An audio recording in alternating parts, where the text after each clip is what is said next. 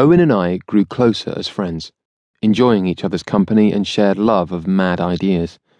Not happy with the ordinary humdrum of life, we embarked on ridiculous projects, from organising enormous New Year's Eve parties to overnight clubbing trips to Belgium to, well, I can't include everything here. But let's just say his mother's garage served a variety of purposes over the years.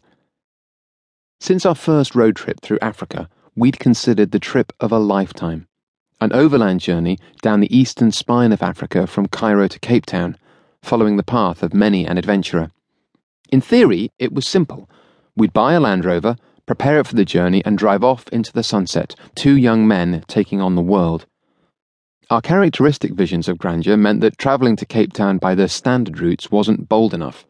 We needed to make the journey more of an adventure, something that would test our mettle and prove our worth as men.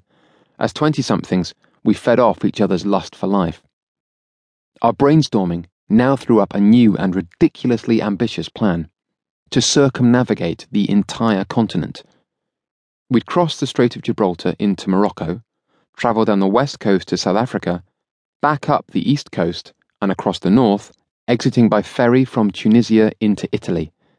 We'd travel through 31 countries, covering 50,000 kilometres on some of the worst roads in the world. Even on paper, it looked huge. All we had to do was work out how to pay for it. So I did the unthinkable and got a full time job in England. My days of swapping hemispheres were over for a while. If I was to realise my next dream, I needed to apply myself and earn some serious money. I started work as an events coordinator at the Royal Star and Garter home in Richmond, southwest London. I had a brilliant boss named Alistair Holmes who loved adventure, the great outdoors, and rugby as much as I did. I was working for a charity, so it wasn't the most financially lucrative move I've ever made, but it taught me how to manage an event, raise sponsorship, and deal with people from all walks of life, all critical skills to hone when planning an expedition. Building an expedition. Even the least adventurous people dream about places and things they'd love to see and experience firsthand. The secret to getting the most out of life is turning your dreams into reality so that memories can be created. Whether your expedition is as simple as a weekend walk along the beach or as complex as a trek across a desert, keep these points in mind while you're planning it. Make sure it inspires you. Whether it's a weekend walk or a year on the ice, keeping motivated throughout your project is essential for you, your brand, and your sponsors. Read, research, and revise. Whatever your chosen project, there are bound to be people out there who have done something similar. Online forums are the most up to date, relevant, and useful places to find out how to succeed and fail. Meet your mentors. Nothing beats a face to face meeting with the people who've done it before.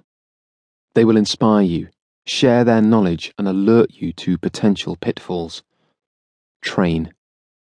Learn the skills you need to get the job done safely and successfully, whether it's navigation, first aid, water recovery, or simply the fitness required to get over the finish line. Assign specific jobs to the team. Maintaining a healthy team dynamic is essential especially in high pressure environments. Give team members roles and responsibilities they can make their own. Draw up a mission statement, an action plan, and a budget. Know from the outset what you're trying to achieve, how you'll go about it, and what funds you have or will require to get the job done. Make a list of everything that could go wrong. If it can go wrong, it will go wrong. Draw up a safety plan and practice your procedures so they become second nature for everyone involved. Set a date and a timeline. Nothing commits you more than having a date to work to. Once you've got that, set out an achievable timeline you can work to for sponsors, training, media, budget, and so on. Be gracious. Once you've made it successfully back, ensure you thank everyone who helped you out. A handwritten letter is still the best. To beat the horrific traffic to London, my day would start around 5am. To this day, I'm haunted by memories of the wasted hours sitting bumper to bumper on the A3. I did at least get plenty of thinking.